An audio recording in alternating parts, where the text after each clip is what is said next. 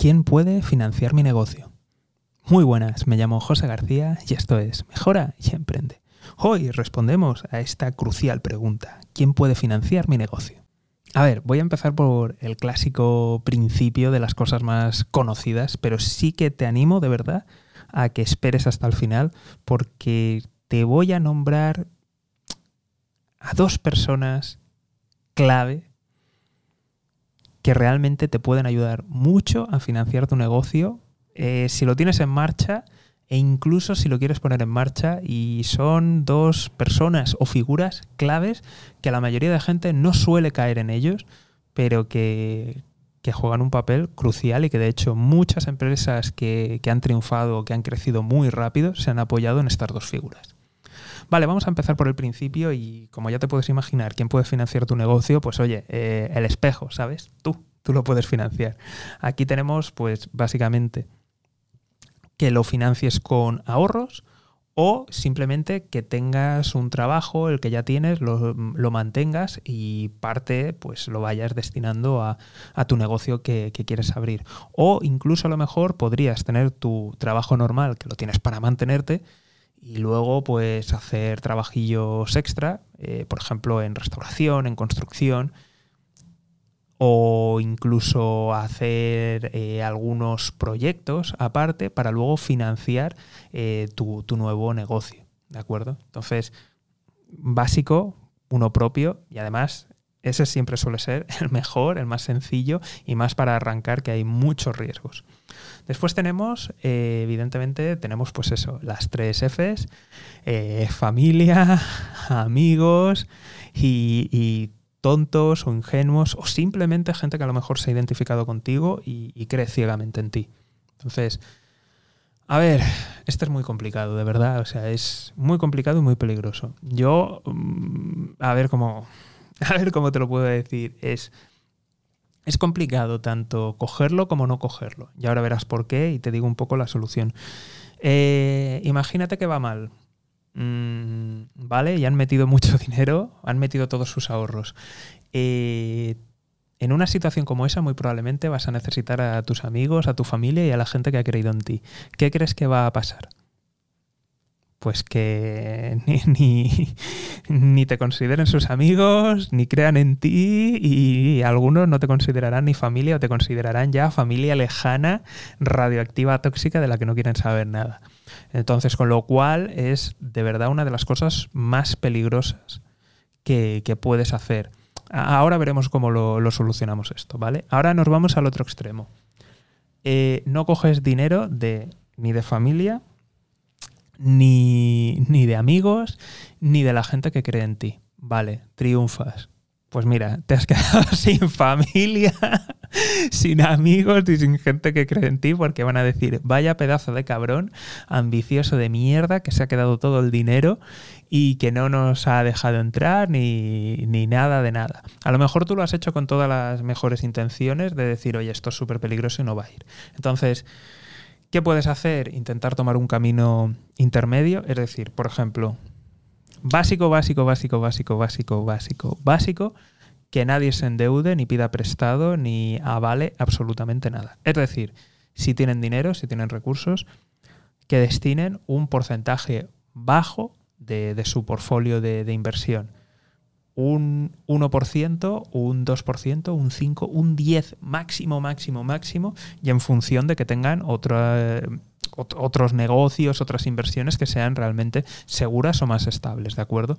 De esta forma, ¿qué pasa? En el caso de que todo vaya mal y sea horrible, pues bueno, la pérdida no ha sido para tanto, no te lo van a tener tan en cuenta, eh, son cosas que pasan y bien. Pero en el caso de que esto vaya bien de verdad, ¿por cuánto lo van a poder multiplicar? De esta forma, yo creo que es una forma realmente honesta y, de, mira, te premio, te lo permito. Es más, incluso aunque no lo necesites, dales la oportunidad de que puedan tener una pequeñita participación. Simplemente, pues oye, para agradecerles pues que son los tuyos y quieres darles un premio. Y de esta forma, pues si va mal, pues bueno, no, no pasa nada, no te lo tendrán en cuenta, has actuado bien y tampoco habrá tanta presión para devolverles. Porque si normalmente los negocios, a ver si lo haces bien, pues puede que no, no acabes tan mal. Pero normalmente la gente suele acabar muy mal, con deudas, y, si encima ya te cargas tus relaciones, pues oye, levantarte va a ser increíblemente más, más difícil. Luego tenemos a los bancos y normalmente los bancos, eh, si no están en marcha, te van a pedir colaterales. Es decir, de entrada, eh, tú eres responsable. O sea, y por ejemplo aquí en España eh, tú respondes a las deudas con tus bienes presentes y futuros, mm, con lo cual fatal, ¿vale? O sea, el riesgo que asumes, ojo, tenlo en cuenta, ¿vale? Luego, por otro lado, es posible que ni eso, que, simplemente te, pidan mm, que además de avalistas, que avale otras personas. Por favor, a ver, como siempre, al final la decisión es tuya, pero yo no lo haría. Meter a otras personas me parece muy extremo y más en lugares como aquí con España que respondes con tu patrimonio presente y futuro. Me parece, vamos, alucinante y súper peligroso. Con lo cual, ¿qué es lo otro? Algún activo. ¿Qué activo suele haber normalmente? Algún tipo de casa. Pues si es en la que vives, de nuevo, no lo utilizaría, es extremadamente peligroso, ¿qué consecuencias puede tener? Pero bueno, financiación. Tarjetas de crédito tipos impositivos, ahí digo tipos, sí, eh, tipos de interés altísimos. Es una locura y en muchas ocasiones roza la usura. Préstamo rápido, eh, igual, pero aún peor. Eh, bien, ¿qué nos queda? Inversores privados. Ejemplo, si tienes tu negocio en marcha y tienes caja, vas a poder negociar mejor y no vas a tener tanto problema. ¿El problema dónde está? en que vas a dar un cachito de tu, de tu empresa. Si este es tu caso, a lo mejor los bancos sí que van a dar financiación directamente contra tu empresa sin que tú tengas que avalar. Es una situación algo, algo mejor. Caso de que quieras hacer expansiones muy grandes, muy fuertes, muy potentes y estés en la situación de que para crecer necesitas tú financiar a tu clientela, es decir, que tú compras el producto pero tardas en cobrar, para crecer necesitas ahí el circulante, eh, existen opciones de financiación. Es más, eh, los bancos tienen eh, líneas especializadas para esto. Pero incluso podría ser que se te quedara corto, a lo mejor un fondo de, de inversión, capital riesgo, dependiendo de tu facturación, podría resultar interesante. ¿De acuerdo? Vamos ahora al caso de que quieres empezar. A ver, como mínimo, como mínimo deberías de, de haber validado, de haber visto que hay mercado, deberías de tener construido un, un prototipo por lo menos y a lo mejor deberías de haber empezado a tener las mejores ventas. Puede ocurrir antes, puede ha ocurrido en algún caso que, que solo con la idea, pero ten en cuenta que cuanto más puedas retrasarlo, cuanto más avanzado tengas, cuanto más hitos hayas hecho, menos participación vas a dar. Y eso es muy importante, ¿de acuerdo? Porque si realmente tira, eh, los porcentajes pueden ser altísimos. Entonces, yo trataría ahí de, intentar autofinanciar. Pero bueno, como siempre, tienes ahí la, inversión privada y, es posible que, que tengas algo.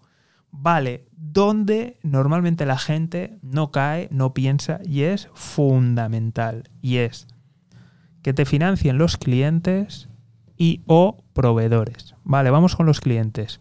Imagínate, ¿vale? O sea, hay muchos negocios en los que tú cobras y después pagas.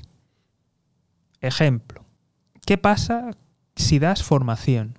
Normalmente tú cobras el curso, cobras la formación y después tú pagas a los profesores porque es luego cuando se dan las clases.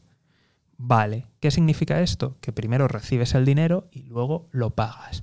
Esto, si tienes muchos clientes, te permite tener ahí una caja que te financia y te procura pues todos tus gastos operativos y te permite utilizarlo y crecer. Otro negocio así, ¿qué pasa con los supermercados? Que venden el producto y pagan a una cantidad de días. ¿de acuerdo? Muchas veces pagan bastante tarde, con lo cual tienes caja que te permite financiar tu operativa. Mucho cuidado con esto, no te llegues a flipar, pero creo que es una forma de empezar muy, muy buena.